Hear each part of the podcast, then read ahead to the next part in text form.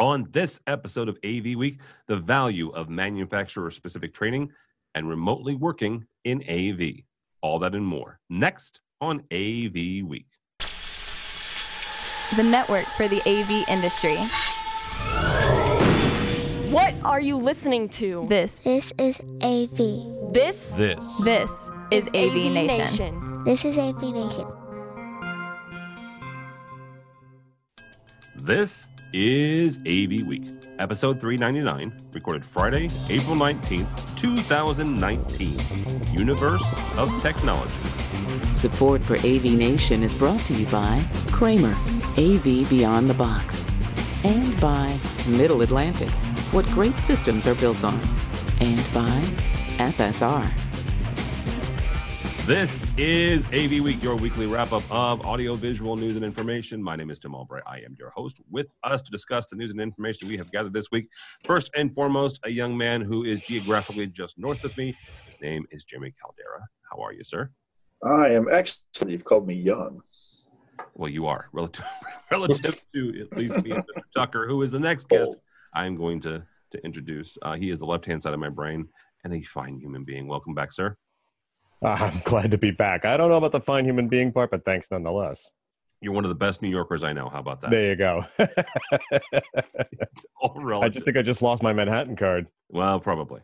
Uh, uh, last but not least, Dan Puccini. Uh, Dan is a consultant by way of Buffalo. Welcome, sir. Hello. Yes. Uh, thanks for joining us. Dan is is, is new to uh, to our A V Nation uh, family, so just please be nice to him, you two. Uh, first uh, article we're going to take uh, a stab at here uh, comes to us by way of A V Network.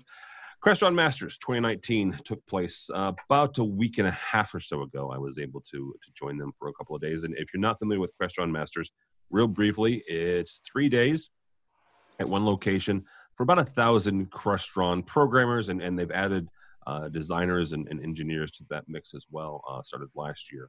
Uh, but it's it's three days. It, it gives folks uh, multiple opportunities for different types of education. Some of it manufacturer specific, some of it's more, you know, overarching uh, standards and practices, whether it comes to, you know, I T. They had a really good uh, D S P class. They had one on U C design. So they, it kind of goes the gamut, you know, spans, the, spans the gamut of, of everything that Crestron, you know, kind of has their hands in. Uh, Jimmy, I want to start with you on this. Uh, what value uh, does manufacturer training bring today Uh, when it comes to, you know, making sure that you and, and your programmers or, or your designers are kept up to date on not just what the manufacturer is, is bringing to market, but also what the underlying standards and the underlying technology is from that they're basing their designs on? Well, I mean, for me, it's a, it's a huge value. Um, I mean, especially uh, companies like Crestron, right? If, if they're your main brand, right? And I'm using uh, anything from, you know, not just video distribution and control, but anything from a management platform, right? I mean, I, I always want to know what the, what's the newest, what's the latest, what's the greatest, how am I going to interface with it, how am I going to manage it, how am I going to sell it? Um, and at the same time, my programmers um, and my design engineers, they, they need to know, you know, um, what are, what are the best practices, right? What are the things like the masters are good because then they can interface with other people who are having the same challenges that they are, right? You can get the uh, feedback, the one-on-one. Well, hey, why didn't this work for you? Have you had experience doing this? It's kind of like the, uh, you know, the, it's the flagship event, I'd say, of of a, a Facebook user group, right? Where everybody can kind of chime in and, and give their two cents from programmer to programmer, design engineer to design engineer. So for me, any manufacturer training I think is key. Um, I'm not a big fan of proprietary stuff in general. I'm I'm a big proponent of open platform, open A P I, open everything, right? Uh, which a lot of people aren't, spe- specifically most of the manufacturers. But I mean, in, in this case, uh, when they do events like this, I understand where they have to be manufacturer specific, but I really do like it when they do events like this and they bring in uh, underlying uh, standards and, and just everything else that goes with that. That, that is more open and more, uh, you know, based on, on uh, technology standards as opposed to the Crestron standard, right? Yeah, absolutely.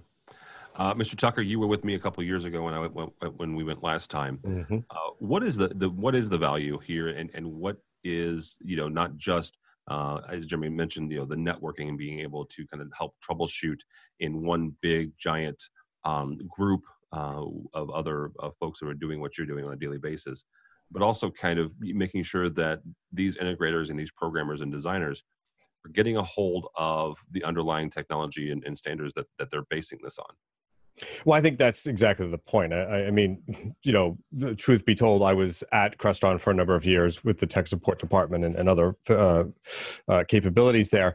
And the point that they were always hammering home, and they had to learn very quickly, especially back in the early two thousands, was their universe is so comprehensive. It's covering everything. They're not just doing a few, say, video signal distribution or, you know, uh, automation of the T V. It is truly everything. They encompass the universe of technologies, and not every integrator, programmer understands all those concepts. And what these events are for is saying, let's take you to the next level, right? You can become a really good Crestron programmer in fairly short order. I mean, it takes a lot of work and understanding, but you can be really good at it.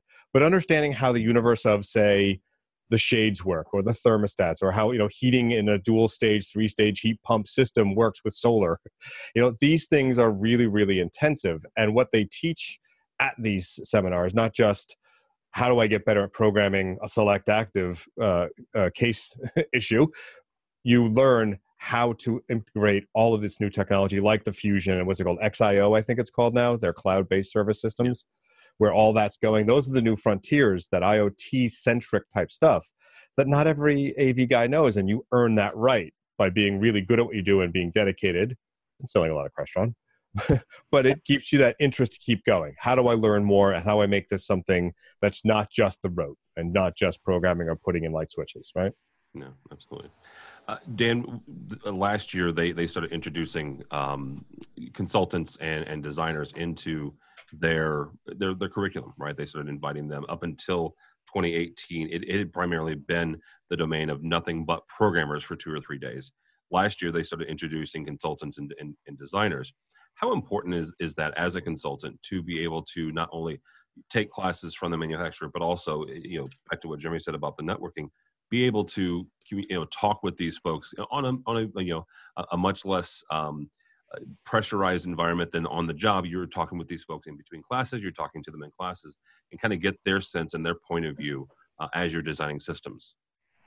Yeah, I think it's it's paramount to get uh, all that feedback.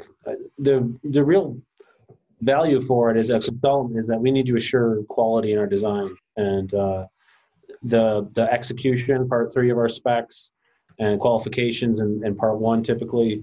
When a manufacturer hosts something, especially if it's going to feed a certification uh, or set some kind of standard, those are huge because, uh, you know, oftentimes we're we're conveying an intent from an, an earlier moment in time because of the life cycle of construction.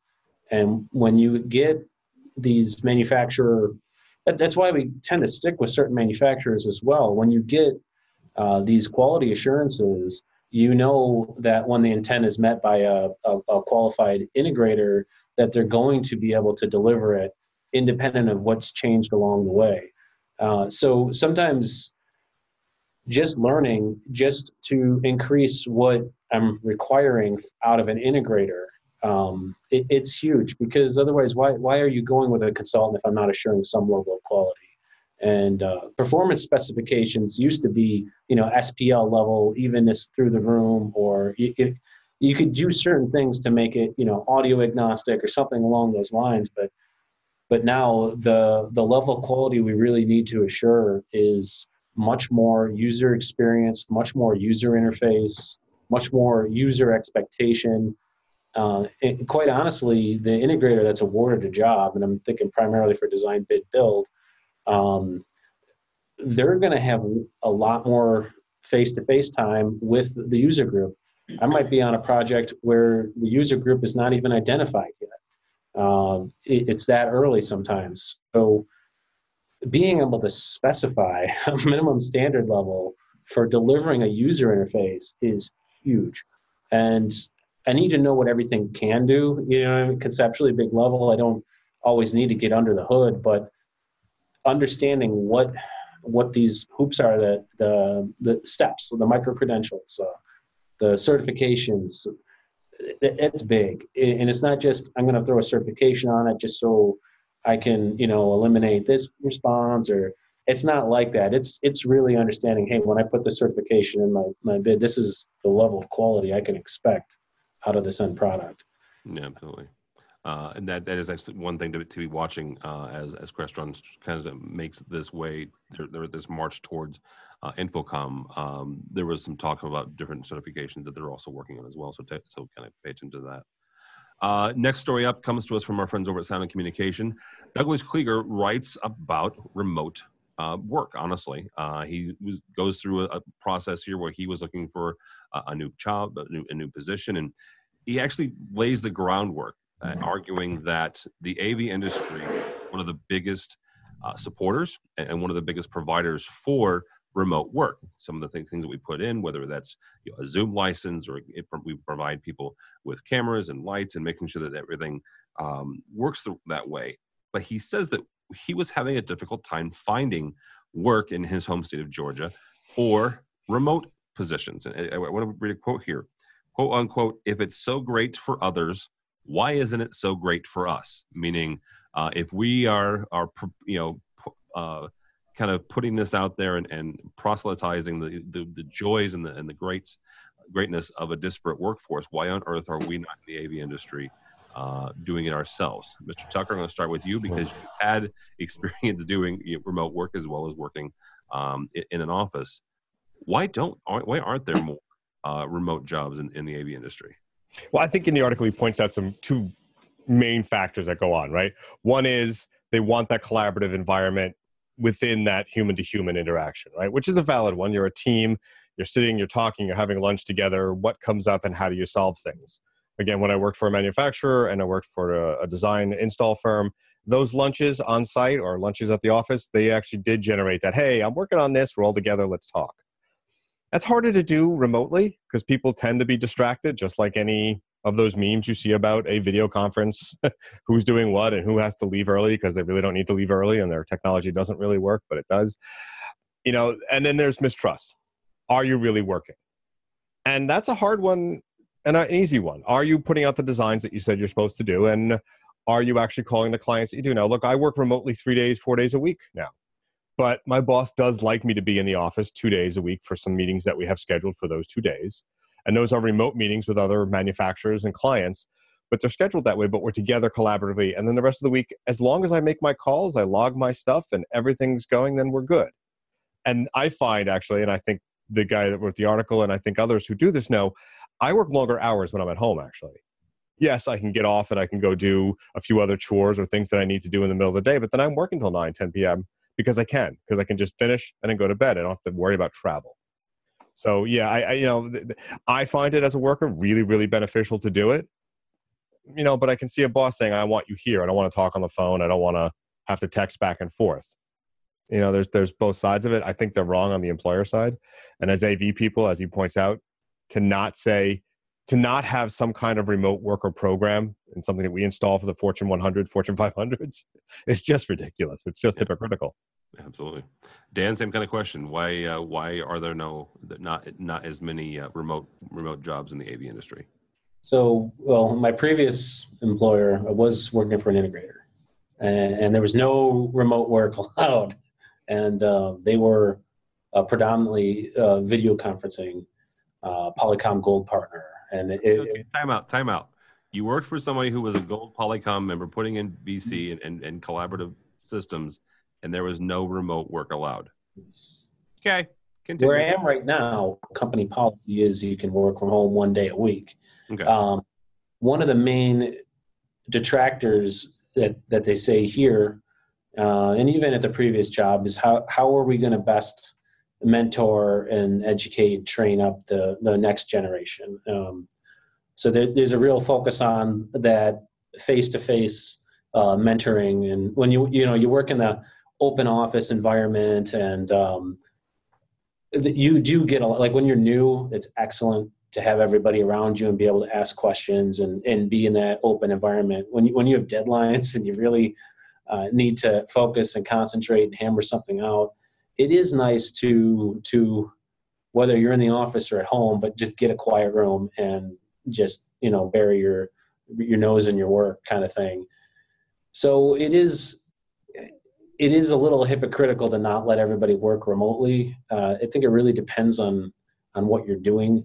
Uh, I'm working in an integrated practice now where we have architects, mechanical, electrical, plumbing, uh, specialty lighting studio, and a lot of us are at a distance because we work across offices. So we are video conferencing a lot, uh, screen sharing a lot. And yeah, there are a lot of cases where you could work f from home. Um, they've had certain offices move to different locations, or where their commutes are excessive, they let people do it two days a week. But I think the real reason why a lot of companies are hesitant to fully embrace it is their training program and their onboarding program. And they really rely on the people in the building to, to be mentors and to, to push mentoring. So I'm hypocritical for not working at home as much. Uh, like, like today, I, I just got a conference room here uh, just to not be in the open office and have everything going on behind me uh, for this call. So you can do that. And I try to, uh, when I'm, we're doing programming phase, I try to relay this to architects and to clients when they're laying things out and it's all open office. Like, you still have to have these little, I don't care if you want to call them a, a phone booth. You need a little video conference room. Looks just like your desk, two monitors, a V D I up there, uh, a conference phone, uh, sound absorbing wall. You need that because people need to step out of it. Um, so I didn't really want to work from home as much when I had my nice little uh, acoustic uh, cubicle. The walls went above my ears and all that. I, I could work really well there. Now that I'm in an open office environment, I might as well be at home. You know, with all the noise, I leave work some days exhausted just from tuning out other conversations and trying to focus in on, you know, I, I wear a headset when I'm at my desk. So I, I think the work from home, it, it's kind of like how we're working in the office has shifted a lot too. So if you're working in an office where, you know, it, it's very old traditional style, there's, there's walls everywhere, there's tall cubes, they want you there because they know you can work there. If they're not putting in that, that kind of isolation for you, a lot of people's homes are quieter and, and are more productive, and I do believe it. Uh, but you, you definitely lose a lot with the human element when you're collaborating on a project. I you know, think.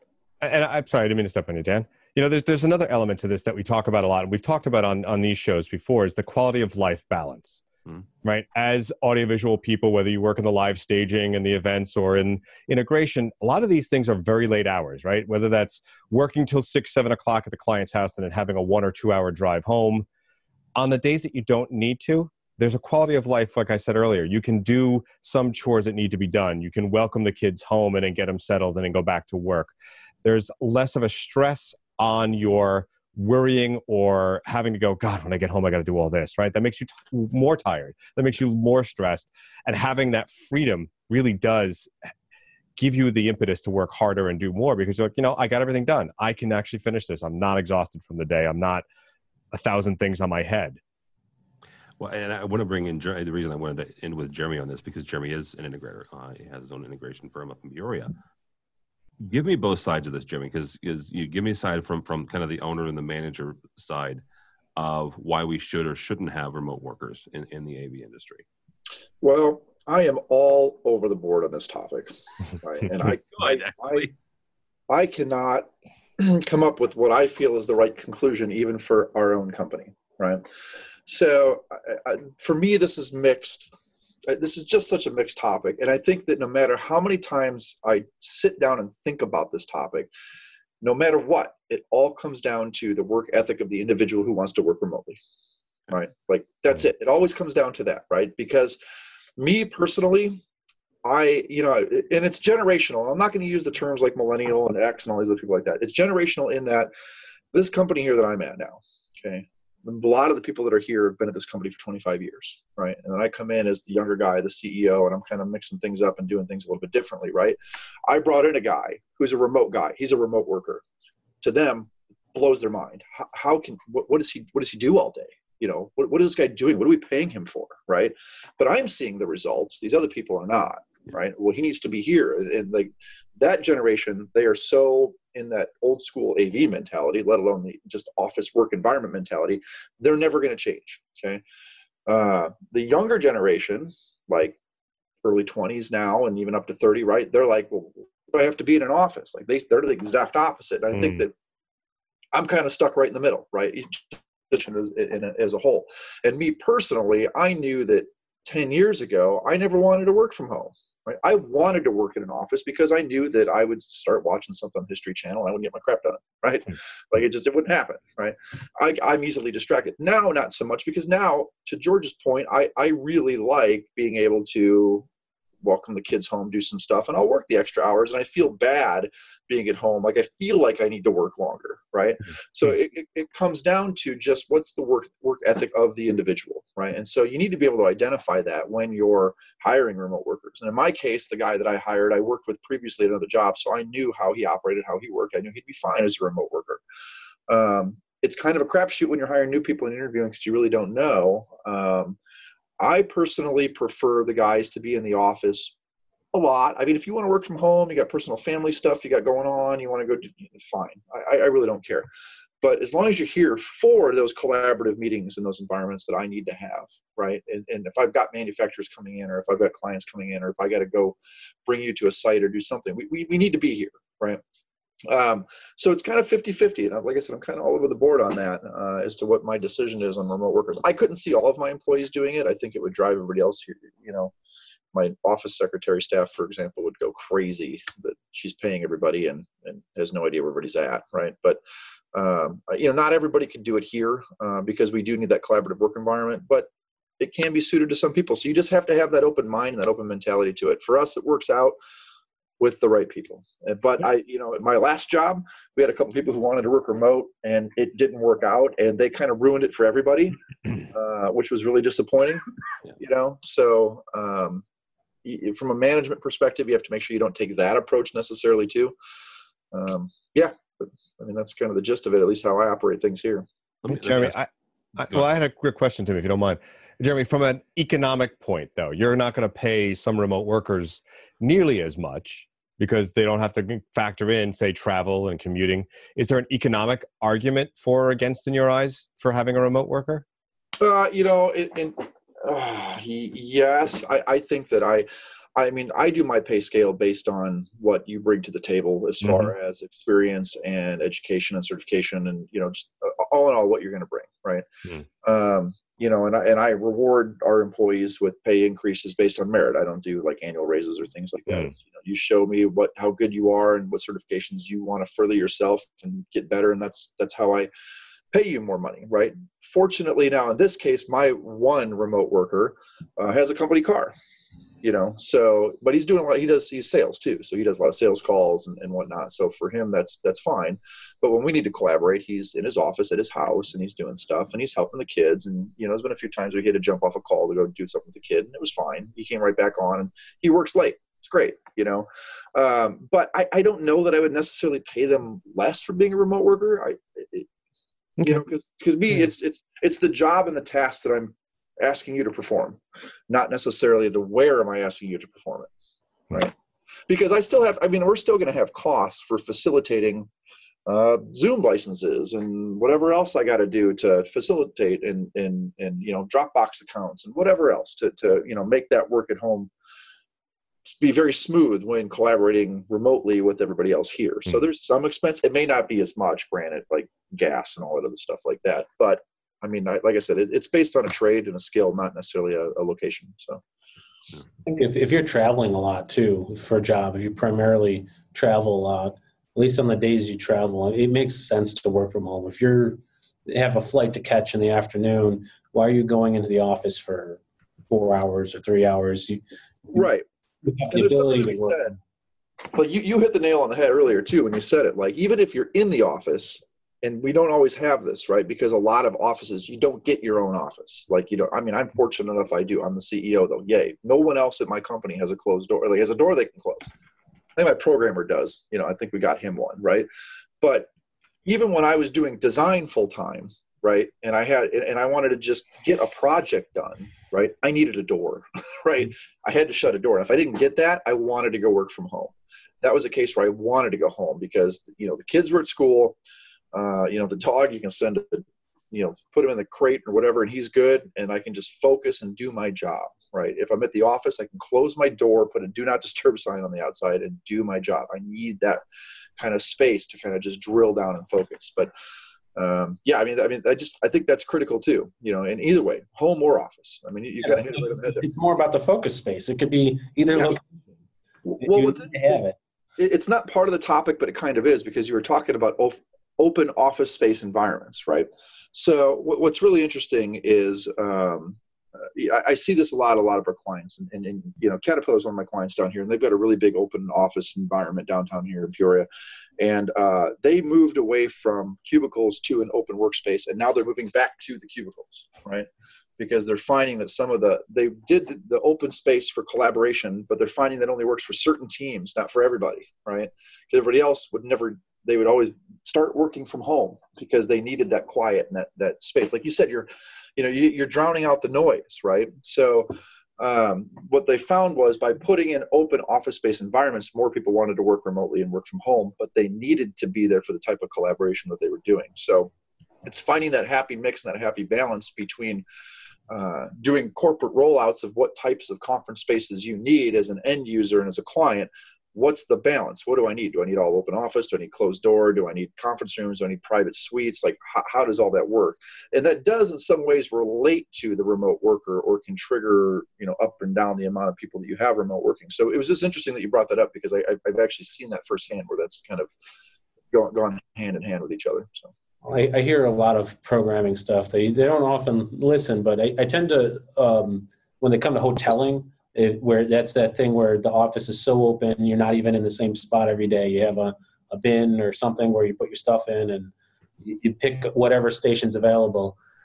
I think for your primary workstation, I'm I'm not a huge fan of that. If I had to personally work like that, but I do off, often suggest to programming teams, when they're laying out, you know, what's a building, what's in a building, what's going to be aware that you have hoteling for these quiet concentration rooms, whether it's, uh, you know, four people at a video conference table to work as a, a group remotely, or to just work as a group, the four of them together, uh, whether it's just a single little, I call it a phone booth.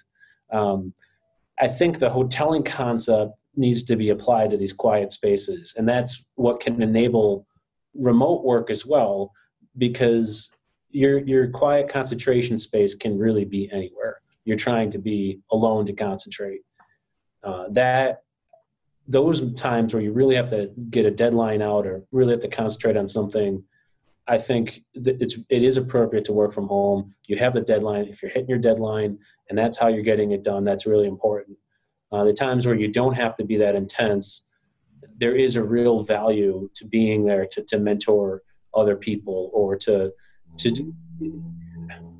It's, it's funny when you say the deadline thing, because I've thought about that, and I had that mentality when I was not an executive manager of a whole bunch of people, where it was, okay, I hit my deadline, so I'm good.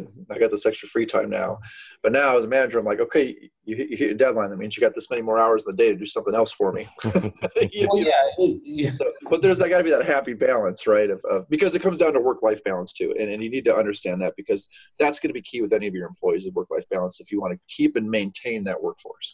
Absolutely. I didn't mean you hit a deadline and you stop. I, I there's always more than one project. No, but I've had that happen before, where people have been right. like, "Oh, I hit my deadline. I get the rest of the day off." You know what I mean? So. Yeah, yeah, and then that's where you said it really comes down to who you're interviewing, who right, you're hiring. Exactly. It's the work ethic of the person that you're that you're hiring to do that. Yeah, yeah absolutely. All right, guys, that is actually going to do it uh, for for this episode. Thank you all so much, uh, Mister Jimmy Caldera. Thank you. How do people get a hold of you? Um, I S technology dot net or uh, on, on the Twitter thing is Jeremy underscore Caldera. Um, usually that's just a lot of uh, bacon posts with Chuck and, and stuff with Luke that has to do with C T S stuff, but you can get me there as well. So right, yeah, Chuck Espinoza and from Avixa and uh, and uh, uh, Mister Mister Tucker, uh, thank you, sir. How do people get a hold of you? Uh, I'm at Tucker Twos, uh, and uh, at InfoComm, I will be teaching a class on assistive listening, assistive services, captioning, and implementing those in theaters and public spaces. So if you're interested. You know when that class is? Uh, it's the Wednesday of the before. I don't know the exact date. If you if you register for Avix, uh, for uh, InfoComm and type in Tucker, I'm sure you can find him. So. Yeah, exactly. And Dan, thank you, sir. Uh, thanks so much uh, for joining us. Uh, how do people get a hold of you? That's uh, D B U C C I N I at canon design dot com. There's two N's in the middle of Canon. I'm sure if you looked up Canon and you started talking A V, it would eventually come to me anyways. All right, very good. Uh, for me, for Tim Albright, don't follow me on the Twitters. Uh, at this point, I'm crossing my fingers that the Blues can get out of the first round of the playoffs. Uh, but go by the website, if you would, please, avnation dot t v. That's avnation dot t v. You'll find this program and a host of others. While you're there, uh, please check out our supporters. These are folks who help us financially, help us bring you A V Week and Resi Week and all the other programs that we've rolled out uh, here recently and the ones we've had been going on for, for quite a while. Also, while you're there, uh, check out our InfoComm coverage, which is only about six, uh, not quite uh, two months away. Uh, you can register for our annual uh, gathering. Our tweet up happens June twelfth from four to six p m So you can register for that there. Uh, and you can also join us next month for our next webinar on A V over I P technology and the specs you really need to pay attention to. So all that and more at avnation dot t v. That's avnation dot t v. Thanks so much for joining us. Thanks so much, so much for watching. That is all the time we have for A V Week.